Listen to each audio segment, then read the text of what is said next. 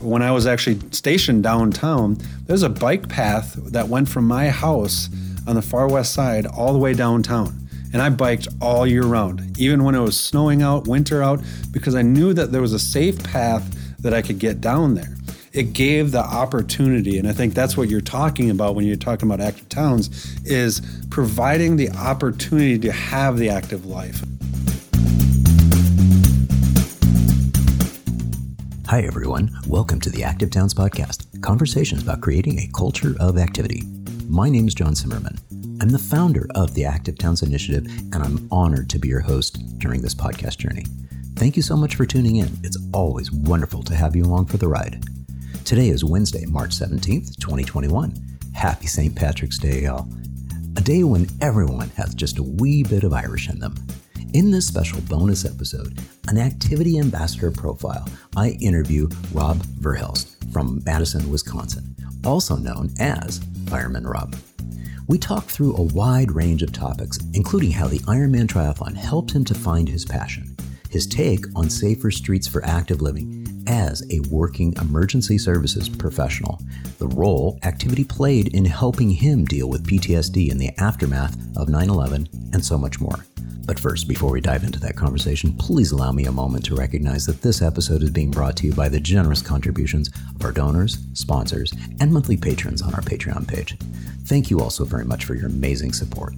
And if you too would like to help support and promote Active Towns, please head over to my website at activetowns.org and click on that blue donate link in the top right corner of the page.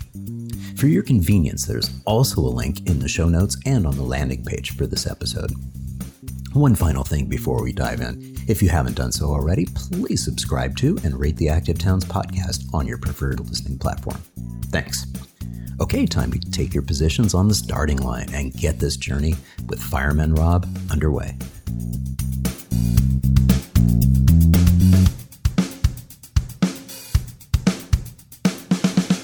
Fireman Rob. Rob, it's so wonderful to connect with you here today. Welcome to the Active Towns podcast. Oh, I can't tell you how excited I am to be here, John. It's just been, you know, our relationship has been uh, a long time actually, but uh, I remember you bringing your folded bike to Wisconsin. Yeah, yeah, that and, and that was. Uh, we'll, we'll, talk a little bit about that in, in a little while. But why don't we do this uh, before we dive into uh, catching up with uh, some of the new exciting things that you're involved with? Why don't you take just a minute to share with the audience uh, who you are, what what you're all about?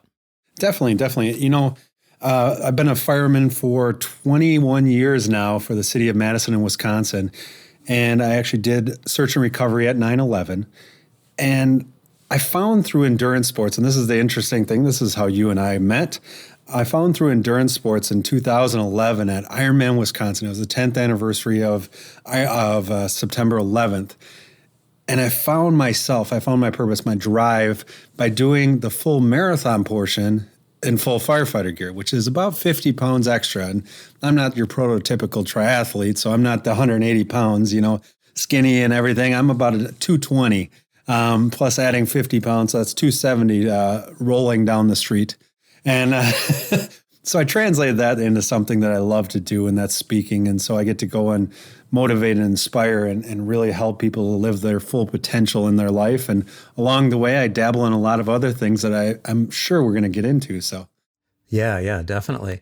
And I think you're right. Yeah, we I think we first met at uh, Ironman Hawaii uh, at yep. the at the World Championships there in Kona. Now, Kona was my home at the time. I've, yes. I've since moved from Kona and, and now reside in, in Austin, Texas. But that was quite a journey for you to arrive. Talk about uh, being forged in the fires uh, out in the lava fields of, of Kona. Talk a little bit about that journey that year. Definitely. And it was, it was really cool because I wasn't fast. I didn't qualify. Uh, obviously, uh, my my fastest time was 16 what is it? no, 1547. So, you know, it's not world record pace by any stretch of the imagination, but they had a great, uh, Kona Inspired was the program that I went through. And it was really cool to be able to go on that lava fields and prove to people beyond a shadow of a doubt if you have passion and ownership of all of your actions and all of your purpose, you can do a lot of things that you maybe never thought you could. And I always talk to people about the opportunities that lie outside of other people's expectations. And that's one of the biggest things that I found at Kona. There was so many other amazing athletes. Everybody has a story. And everybody's persevering because of that story. And in Kona, the winds that year were awful in 2012. The heat was awful. And my fire suit doesn't really breathe at all.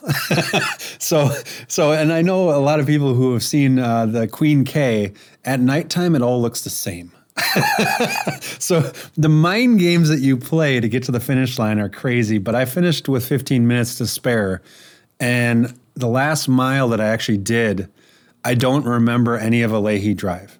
I don't. And but the coolest part was is seeing my family at the finish line, understanding the impact that it was that I was able to perform that day and be able to give that to people without having to say a word. Yeah.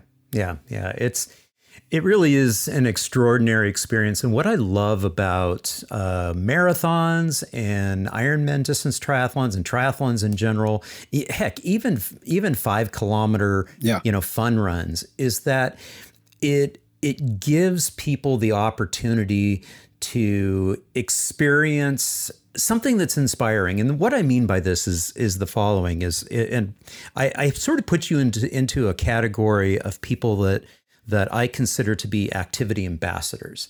Ah, uh, like- people that inspire others to get off their couch to be able to do something. And when you see somebody who is participating in a fun run or a marathon or an Ironman or a oh, yeah. 70.3, that's a, a half Ironman distance triathlon, and doing the run portion in your your your gear, not the smartest like, way. people start to say, "Gosh, you know, if Rob can do this, right? You know, maybe maybe I can be inspired to to to get out there and do something." And you know, I, I, talk about it frequently because one of the ways that that humans kind of get inspired to reach for more is when they can sort of identify with somebody else and they can right. say, "Oh my gosh, I, I, don't know that I can identify with that crazy guy out there in the firefighter gear. Right. But if he can do it, I think I can do it. And then if the ner- next person that you see behind Fireman Rob is, is an old guy like me, participating. oh, I look like John, you know, a little pot belly there. It's like he's out there doing it too. He's not fast, right? But he's smiling. He's enjoying it, and I, I, I think that there's something really, really powerful in the inspiration that that comes from seeing people, you know, ordinary people, right. doing something extraordinary, and be like, you know, I want to do that too. Talk a little bit about that because I'm sure you've inspired many, many people to to you know go that extra mile. Yeah, and I think uh, you hit it on the head when we talk about inspiration and the motivation and endurance sports. Is a lot of people go out there for their story, for their purpose or passion that maybe they never get to tell anybody. But like you were saying, it, it's that viewing of that action that that person's doing that they may never know how much they impacted somebody's life.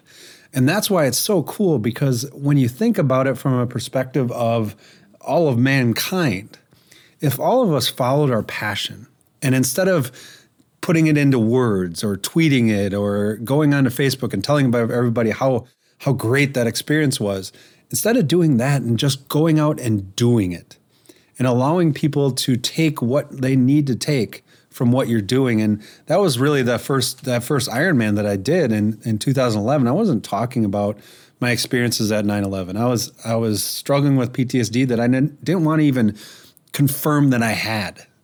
But my whole thought process behind going out there and putting myself out there in that 20, you know, the 26.2 portion of that in my fire gear was that day meant a lot to me and changed my life. And through the actions of doing this the pain, the struggle, the challenge, that maybe somebody could take one little aspect and change something in their life to change it for the better. To have them take that step down that road that they've always wanted to go down, but they were scared to. And that's the power of endurance sports. Yeah, yeah, absolutely. Now, one of your your your themes and one of your catchphrases is courage to be you. Talk more about that.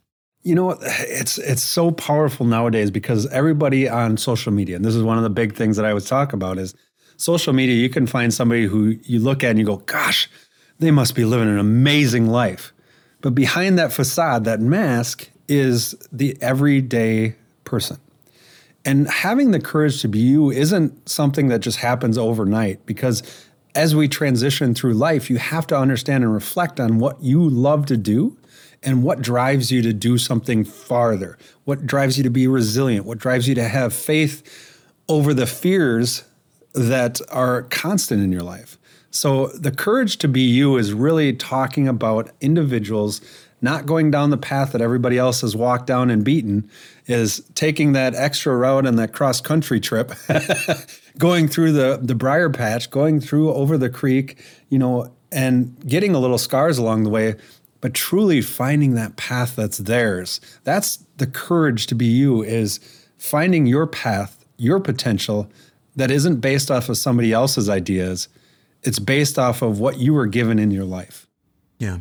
Now, you and I have also participated in in events together. Uh, more recently, we were in uh, uh, Ironman Boulder uh, triathlon together in, in, 2014, and that was a rough day for you, right? Oh yeah, that was that was a rough day, and you know, I think uh, we talk about successes, and you know, I finished Kona and you know, and and the world record that I'm sure we'll talk about. But it's like there's a lot of things that people don't see, and so, and I'm on my social media and everything that I talk about, I talk about the failures just as much as the successes because, uh, you know, I, I, think Johnny Agar said it the best. He was a um, um, he and his dad have done Kona and they've done other races, but he said sometimes sometimes we win and sometimes we learn. And when you think about it that way, that Boulder, I pulled out at mile 13 of the run. I was having I have bad asthma from September 11th and I was not really breathing all that well. And I felt like I had failed everybody.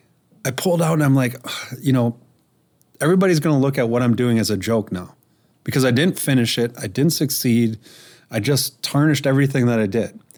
But it was interesting when I put out there that I had failed. The amount of people that came back and were supportive looked at it from a perspective of, oh, he isn't superhuman. He's normal like us. He has failures. And I think that's the big thing is teaching people resilience in your own passion and purpose. And understanding that you will feel like crap because I did. I felt terrible. But you have the ability to overcome that failure by knowing that it's a learning moment and that being humble to your successes and your failures is one of the biggest keys.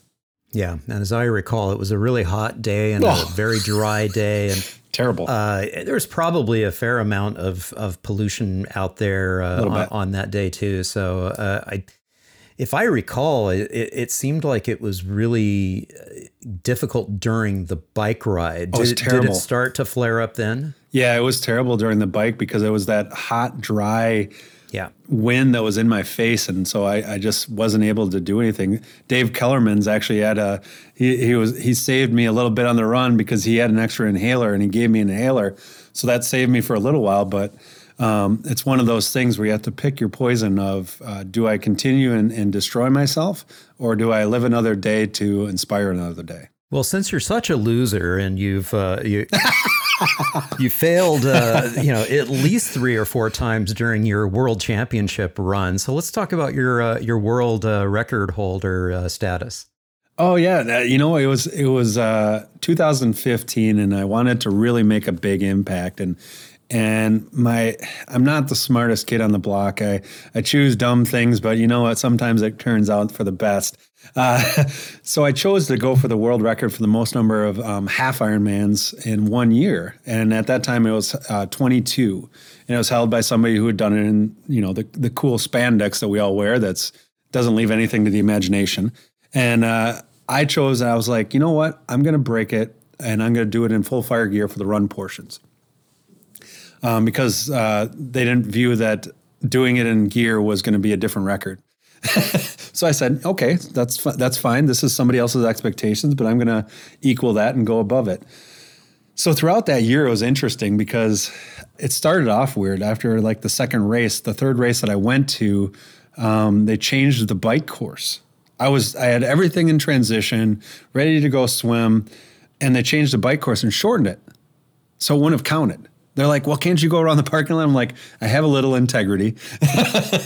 I have to make sure that it's the course that you have. And so I wasn't able to do that one. And then there was a uh, one in Michigan where on the run portion, it started to lightning. And I said, I, I, I need to go. I need to do this. I'd finished the swim and the bike. I'm like, I need to go on the run. And they're like, yeah, you're like, a, a you're going to get hit by lightning. Trust me, Rob. I was like, okay. Um, and then there was two of them that I that I wasn't really able to finish and it was it was depressing because it was like I you know I shot for 26 27 and when it came down to it I had to add more races. But as I always say nothing in life happens by accident. The coolest part was is my 22nd race what that I and I had to add this race. I was contacted by um, a gentleman whose son was part of the hotshot crew that died in uh, Granite Mountain. And he wanted me to carry the flag for the run portion.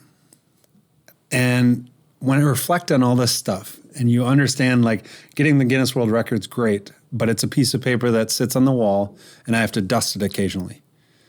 The experiences and the impact that you create from your grand missions, your grand gestures, has lasting impact. Crossing that finish line to get the world, you know, tie the world record was great, but being able to carry that flag you know, and have, you know, one of, you know, some people with me the whole way. My wife was walking with me and helped carry the heavy flag. And it was cool to be able to have that moment and be able to give that medal to this dad who had lost his son and say, you know, it's not forgotten. We can still continue to move forward. So yeah, when you when you talk about that world record year, there's a lot of individual stories. The world record is great, um, but the number of impacted lives and the stories are just endless. And uh, you were mentioning earlier, I think, uh, before we started recording, that uh, the Austin race was actually world record setting. Yep, that, that was the twenty third. That was the twenty third. Uh, that that broke the world record. It was crazy crossing the finish line. I had one of my great friends from the Air Force that was there, um, Brian Moore, but my family wasn't able to come because initially we had set it up. Oh, it was going to be at Wisconsin, and it was going to be that was the world record breaking one and it didn't turn out to be that. So things change. well, I felt really honored to be able to see you there, and, and that was super I, fun. it helped a lot to have you there, the familiar faces. so you have a podcast as well. So you have the the Forged in the Fires uh, podcast, and uh, was that something you sort of pivoted with uh, and and and and brought to the airwaves? Because that's that's the story with me with active towns is i couldn't be on the road profiling cities for active towns and, and filming because that was my my primary medium uh, prior to 2020 but with the, the the pandemic hitting i had to pivot and so we launched the active towns podcast is is that a similar story so yeah, in, in essence, it is is similar. And at the same point, I felt that there was just like when I raced, I was at the back of the pack, and so many of those people never get to have their story told. And there's so many people that are very successful in life that people all they do is they look and say, "Oh, those people are successful. I can never get to that." And they don't know the backstory. They don't understand what it took to get there. Nothing is easy in life. It's all worked for. And so the podcast that I put together, I wanted to bring together the people from all backgrounds, from all different uh, success and value levels, and have that people see the person behind the success. And it was so important for me to be able to do that because just like when people looked at me like, like oh my god he has to be so successful and all that stuff it's like I, I still I'm, I'm still a firefighter. I'm still an active firefighter. And i do all this other stuff and i have a family. And so it's seeing that to really get to where you want to be with what you're passionate about, it takes work. And it's not always that first time that you succeed, like you were talking about before. Yeah, yeah. Now, uh, you also have a book, uh, Seven Catalysts to uh, Ignite Your Life. Uh, talk a little bit about what drove you to to to put it into that format and and and and a little bit of that challenge because it's it's not easy to write a book. Yeah, you know, and, and I'm not a huge reader, so I had to write a book that I would read. Um, that was the challenging part. When I put it together, you know, it wanted to put something where my speech, what I talk about in my speech, the seven catalysts, and what I talk about in the podcast, and then having a, like an online academy that people can go through. I wanted to put it into book form so that people can write in this book, can make it their own. So, in each of the sections, it breaks down the seven catalysts, which is passion and purpose, ownership, decisions, emotional control, resilience, faith over fear, and mental strength. And what I do is I tell stories from my journeys, why these were important to me, and then I give them a little short. And then at the same point, there's an action step for them to take and to make it their own book. I want them to write, I want them to highlight. I highlight every single book I have. I write in them because I want it to be tangible to myself. I don't want to just read somebody else's story. I want to make it so that I can actually put this into my life. And that's really the the passion behind this book was to give somebody the option of saying, yes, this will help me, or read it and go, eh, he's maybe full of crap. well, what's interesting is that uh, I, I, see some parallels to Stoicism and, and, and some of the wisdom of the Stoics. Is is that you know, or do you identify with that, or you say you're not a, a big reader, but I mean, do, has anybody else mentioned to you that there's some parallels to Stoicism? I I I, I feel honored. Let's put it that way. No, I actually didn't. I didn't realize that. I mean, because realistically, these things came from reflection, from really self reflection. And when you think about the words themselves, they've been around forever. They mean many things to many people. And what I did is I just took the things that I thought were most important and in the order in which I thought they were most important and put my stories to them so that people don't just go, well, yeah, that's great, emotional control, but why? And putting it to, to the fact that one of my favorite stories, I got to tell this story. This is always a, a, a great one, but when I, I was doing the Guinness World Record year, and that year my wife wanted to do a marathon, and we were going to do it for a great charity called My Team Triumph, who helps disabled individuals to be able to finish races. So we we pushed them the whole the whole way, and this was Jacob's turn to do um, to be able to finish a marathon. So I was pull, pushing in full firefighter gear, Jacob, and we got halfway, and halfway into the race. It was hot. I don't know what it was about 2015, but it was hot all year, every race was terrible. and as we're pushing Jacob, there was some police officers that were doing in their gear. It wasn't as impressive because it's lighter. Um, but uh, one of them was trailing behind, and, and so I was like, you know, hey, why don't you join me? So here we are, a police officer in his full garb, firefighter in his full garb, and we're pushing this individual. Okay, going down the street, this lady comes up and running down the street, yelling at us, "Where have you been? Where have you been?" And I'm like, "What? Uh, you know, and this is emotional control. I could have yelled at her and said, Lady, it's 90 degrees out here. I'm pushing somebody in full fire gear. Where do you think I've been? But I didn't because you have to have that emotional control in the moment. And so we kept going, and this lady just runs up to her. She goes, Where have you been? And she and, and she goes, I called you an hour ago. And I froze, going, Oh my God. She she literally thinks this is how we're responding to emergency calls. She goes, There's a squirrel that fell out of the tree and broke its leg. I have him in a shoebox over there. I'm sitting here going, Are you kidding me? You know, like emotional control. This is this is the moment where, you know, it makes or breaks you. And so I thought, I was like, gosh, you know, I have two options. Option one, we take the squirrel out of the box, throw him on Jacob's lap, and run away going, Woo! But you know what? At that point, you've seen me. I can't run that fast. Um, so we wouldn't have been able to outrun her. But what we did is I, I, just said, hey, that police car behind you can help you. Uh, we've got to keep going. just crazy. But I talk about that in emotional control because if we would have stopped and we would have taken that time and, and engaged and, and when like, oh my God, you're crazy, Jacob would have never been able to finish his first marathon. So all these catalysts, it's it's great because you can see them in real life and how they actually can attain that success or that value that you're looking for.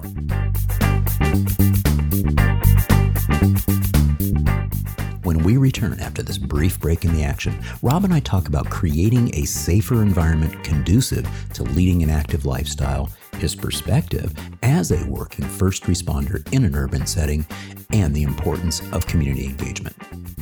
But before we roll into those topics, please allow me a moment for a quick request. If you're enjoying the Active Towns podcast, please consider sharing it within your network. Word of mouth is the absolute best way to grow the audience and provide additional momentum to the culture of activity movement. Okay, that's all for this short intermission. Let's get our conversation with Fireman Rob back on course.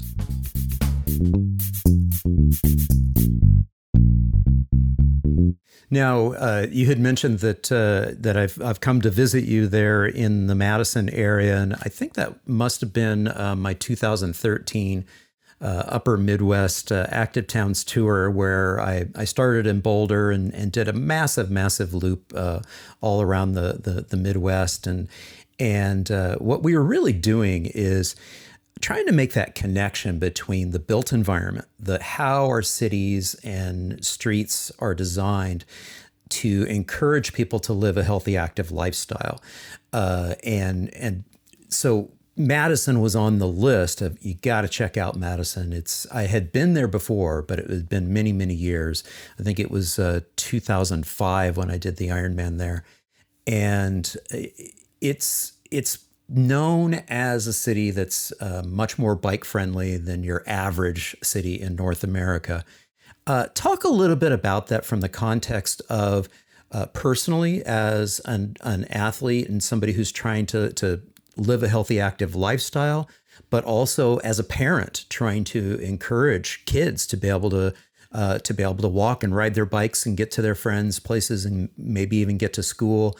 Uh, but then also as a firefighter or a rescue person and responding to you know situations because one of the one of the most frequent things that uh, most uh, emergency personnel respond to are motor vehicle crashes and things of that nature. Yep. So let's. That was an awful lot to throw at you. I'm sorry no, like about it. a complex, uh, uh, you know, question there, or if there was a question in there. But l- let's riff on that just a little bit because that's really what we've been talking about with the Active Towns Initiative is how do we transform our built environment to be able to encourage more people to live a healthy, active lifestyle safely. Right. And I think you hit it on the head is is creating um, a safe environment because that's one of the biggest things for cycling is cycling on the roads there's not much and, and especially you look at the winter time you know people still want to be able to commute to work when I was actually stationed downtown, there's a bike path that went from my house on the far west side all the way downtown. And I biked all year round, even when it was snowing out, winter out, because I knew that there was a safe path that I could get down there. It gave the opportunity, and I think that's what you're talking about when you're talking about active towns, is providing the opportunity to have the active life. And where I live now out in Waunakee, we have bike paths out here. We have safe reliable places that we can go to to be able to cycle, to be able to run, to be able to live that active lifestyle that we've been looking for. And Madison's great because they are continuously looking at that of how can we improve what we have existing because you you don't want to redo it the whole thing because one that's expensive and two you can easily work with what you have. And that's Madison has really done a great job with that and promoting it to your kids, my kids, you know, I remember when I was young, I biked all over the place in Madison when I was young because I had bike paths and my parents didn't worry about it because they knew kind of where I was going to be. Same thing nowadays, even more because we have more distracted drivers because we have cell phones that we think that we need to look at while we're driving. It's so critical to have these areas and these paths that cyclists know about one and also can actually have a good workout without having stoplight, stoplight, stoplight, because that's not really providing that safety. It's just providing an accessory alternative. yeah, yeah, absolutely. One of the the recurring themes that we we come across uh, when we're trying to look at transforming our built environment into a, a safer environment, and you're absolutely right. We can't afford to completely redo everything uh, from the ground up, but we can do some tweaks. Right. And one of the major things that that we have seen, especially over the last ten years, is that connection from between motor vehicle speed and uh, and traffic crashes and fatalities, and uh, and specifically in the last couple of years, last few years, we're seeing more and more crashes that are you know t- between motor vehicles and pedestrians Right. and it- you know really trying to do what we can i'm not sure if you're familiar with the term vision zero uh, but the vision zero initiatives that are uh, popping up around the country and around the world to try to strive for zero fatalities and zero serious crashes within cities and municipalities trying to you know bring those adapting the design of the streets so that it encourages slower, more careful, more attentive. You mentioned distractive driving, more attentive driving, and creating spaces where people can coexist. Right. And because some streets we may have enough real estate to create a place for pedestrians, a place for cyclists, and a place for motor vehicle drivers. And other locations, in other streets, we can't. Talk a little bit about that from from your perspective, because you have a unique perspective, I think. Right. I think you know and I think it's interesting because I look at this from two different perspectives. Is is we have we have our responsibilities, our, our responsibilities to ourselves and our ownership of our actions, and realistically, as a cyclist, and I, I go out and cycle too on the roads, and some of them are country roads. And realistically, when you look at it from a perspective of, as if I'm going out as a cyclist, I want to make sure that I'm ensuring that people can see me, that I have the safety equipment uh, that I need. And also at the same time, you know, road ID or go ID, those are critical aspects when you look at it from a, a fire and EMS perspective. Because some of these accidents, and I know a few people who have been in these accidents, they don't have their wallet on them. They don't have their information on them. They're they're going out for a bike. They have their tri suit on, but they have no information. That is critical in- the time of need. If you have a major accident, you need to have that information readily available for the EMS. One, to be able to call your loved ones, and two, to be able to treat you right. If you have a if you have a medication or an illness.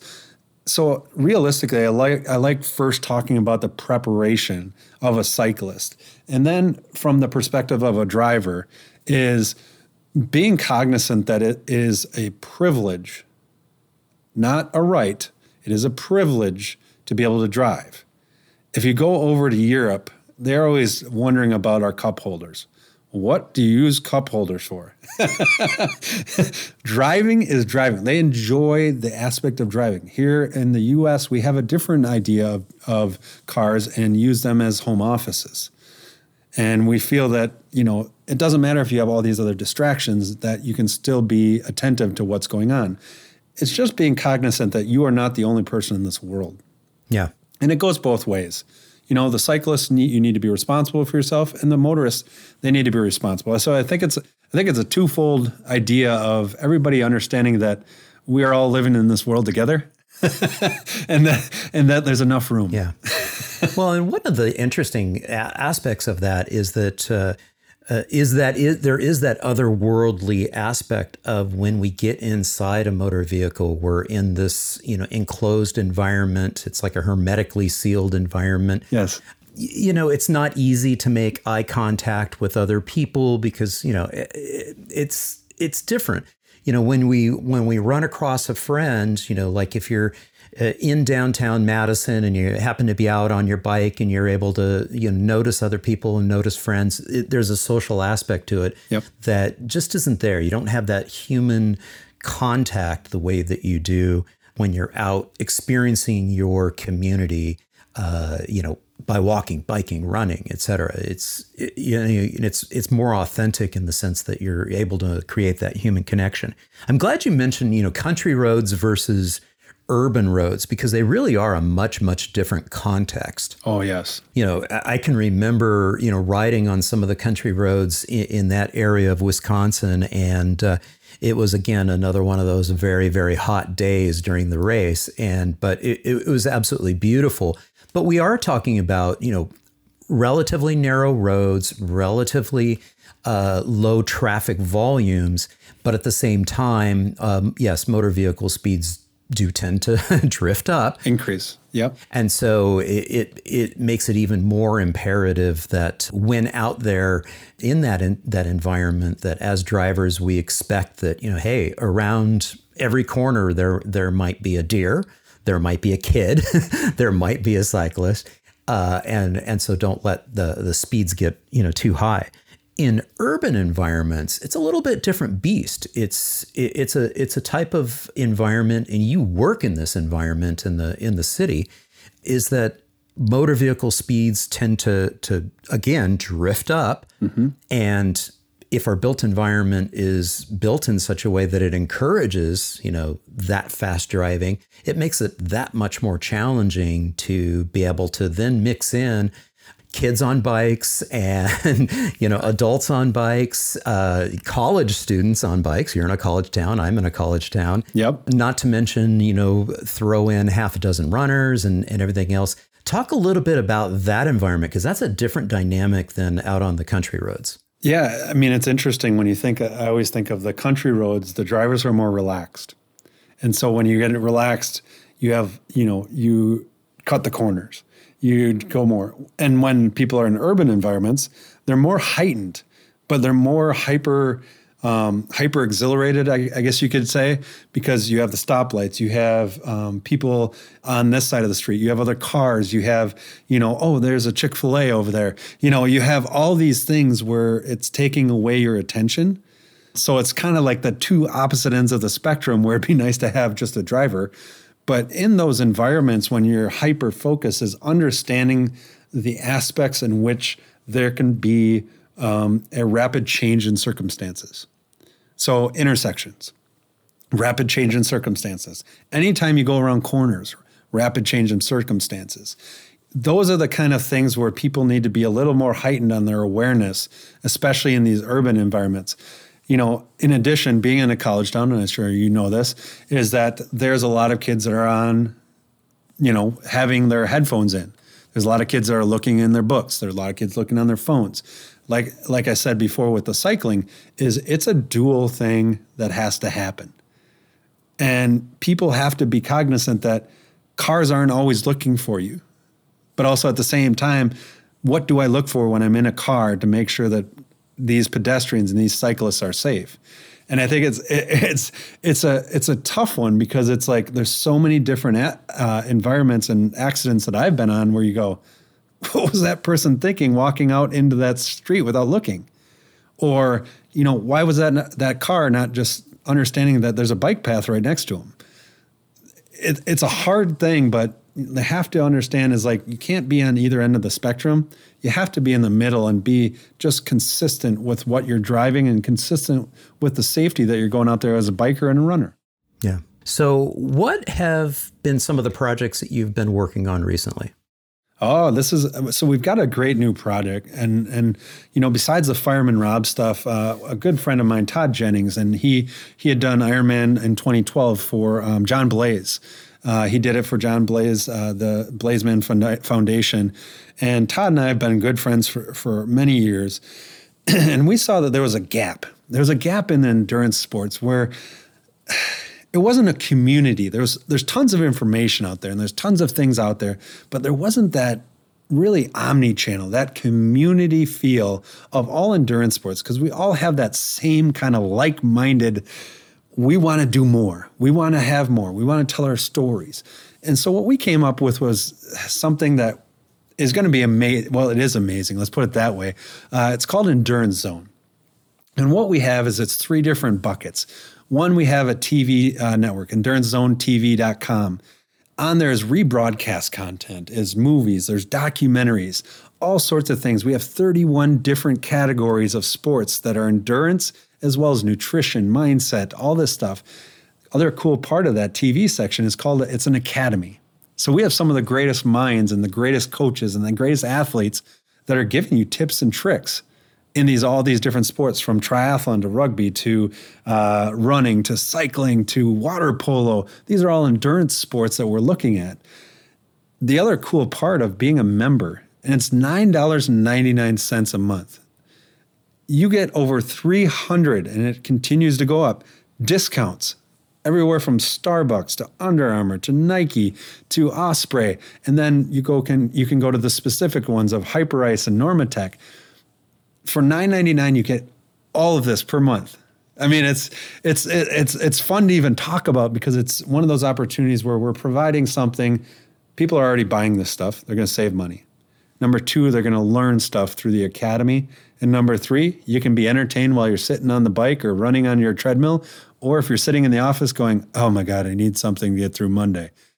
We have it for you, and so it's just a it's a, like I said before, when you have a passion project, it just makes it even better.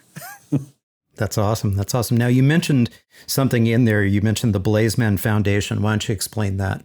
Oh, so Jon Blais uh, had ALS, and the cool part, John, uh, it's it's so hard to talk about him because I met his family and his his parents, and um, Jon Blais was an amazing individual. He finished Kona. I can't remember. I think I want to say it's 2007. I think I, I just watched it not too long ago. um, but he finished it. He had ALS. He's the only person to finish it with ALS. And John made a statement before the race. He said, if I don't get to the finish line, you're going to have to roll my dead body over the finish line. And what John did at the finish line was he rolled across the finish line. And so now you see, like what we talked about before, the actions that create this impact. So now in Ironmans, challenge races all over the world, you're seeing people rolling across the finish line for ALS and for Jon Blais. The hard part was is that the next year John um, went to Kona again, but he was in a wheelchair, and he knew that. And he even said, you know, the year after that, I won't be around to even see Kona. And he did pass away, but that continues to be something. His actions that day has created a, an impact on many, many lives. And it's the power of endurance sports. It's the power of the people that believe in more. Yeah, yeah. I had the privilege of being one of the finish line captains during those years. And so I got to be there with John when he rolled across and, and also was there present when he returned with his parents the next year and, and you know, bound to the wheelchair at, at that point in, in the stage of the, uh, the ALS uh, disease. So, and you're absolutely right. Yeah. You, you, know, throughout my entire tenure in the sport, uh, from that point on, it was, you know, you'd see the people rolling across the finish line, and you get, and you knew exactly what who that was a tribute to. Uh, tell us a little bit about the Fireman Rob Foundation. Yeah, definitely. So I started the Fireman Rob Foundation way back in 2013, and my whole my whole idea is um, I wanted to have 100% of the funds that come in go out to what the purpose was. Uh, that was one of my things that I always wanted to have and the premise of the Fireman Rob Foundation, we have this uh, the big our big campaign is it's the Smile campaign, and it's simple moments impact lives every day. And what we do is it's a bear campaign, and so we've had what 8,500 bears in 48 states and five countries. Um, we've delivered bears to children in um, hospitals. And it's a cool little way of just providing that little smile, that little impact. And there's been so many stories. It's it's great because we have fire departments that will every Christmas, like, hey, can we get three three uh, boxes of bears to be able to take the to the um, children's hospital? And it's cool because we have other people being ambassadors of this great goodwill. And the little bear, and this is why I always want people to understand is is that quote of that smile, that simple moments impact lives every day. Is that this little bear? I got a message from a lady in Denver, Colorado, and her son had received one of the bears. And she sent me a picture of him. He had been, you know, poked and prodded all day. And she said, the only thing that truly got him through that day was he was hugging the bear the whole day as he got an MRI done, as he got an IV draw, as he got more blood draws, as he got poked and prodded more, as the doctors came in. He never let go of the bear. And the power of that little thing, oh, yeah, I mean, it, I love that. I love that. And it's, it's a legacy that, that I'm proud to say, you know, our family started and, you know, we've been able to do this and continue to do it. I fund it mainly from my speaking you know so it's it's one of those things i don't i don't go out there and advertise it. I don't do that kind of stuff. If somebody donates uh, each bear to deliver and buy is $10 and it's like there's no hidden fees anywhere. It's you know they give $100 i get 10 bears. There's no and uh, one of the cool parts is uh, uh the shriners hospital in utah salt lake city utah they've done a bear clinic every year and the bears, more and more bears have gone out there. And what they do is with kids who are going through these challenging times, they get a bear that day. And what they do is they send them through all the things like a blood draw. They send the bear through the MRI machine. And these kids take these bears home, but they know that the bear has been through all the things that they can go through. So it's just, it's just it's just cool. It blows my mind. Yeah, and uh, and I confirmed that out on your website you do have the the donate button out there. So uh, folks, uh, yes, be sure to to head over to the show notes for this episode as well as on the landing page that I'll I'll build for this episode. So we'll we'll have a direct link uh, for Rob's website as well as the donate button for uh, that particular campaign. I greatly appreciate it. So when you take a look at you know the activities that you're working with and helping people find their passion and uh, try to go through that journey uh, of, of discovering their, their purpose and their passion.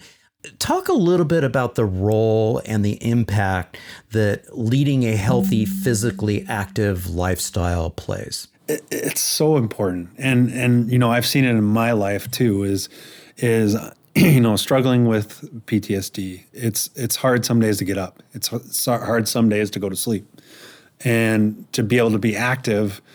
I, I know it's beneficial to me, and when I do it, I feel great. When I don't do it, I feel crappy, and I don't. I'm not able to be productive. It's so important to be able to be of sound mind, have that mindset to be able to push forward, to be able to have the focus to actually find what you're passionate about and the only way to do that is really being it's funny because it's being healthy but it, i love active. It's it's that action part in life that makes us be able to have value. It's that action part in life that makes us to be able to have potential and to be able to have the success that we want to have. And so being healthy and having that active lifestyle is critical critical critical to the importance of finding who you are yeah, it's almost as if there's a double entendre there and, and a metaphor of, you know, of you know of being active and taking action on your life. And so definitely. uh, yes you know breaking through whatever's holding you back and get out the door. And you know ex, you know if if you can experience uh, you know getting some fresh air getting outside getting uh, access to nature things of that nature many of us uh, you know may be in a situation where we don't have a safe place where we can uh, you know recreate and or you know go for a walk or a bike ride uh, and you may have to get some physical activity indoors. We got you. We understand that. we're, we're still with you on that. Yeah. You, but, you know, get up off the couch, get out of the chair, get moving. Uh, you're absolutely right. You will feel better. You'll have a better mindset, which then helps reinforce, you know, all of the things that you're talking about within those seven catalysts. So good stuff. Right. And it, and it, and it kind of comes back to what you said before, John. And I love that you brought it up is – you will not be perfect at being active or living an active lifestyle. It's okay to not have that, to say, you know what, I, I just don't have it today. Maybe just go on a little walk.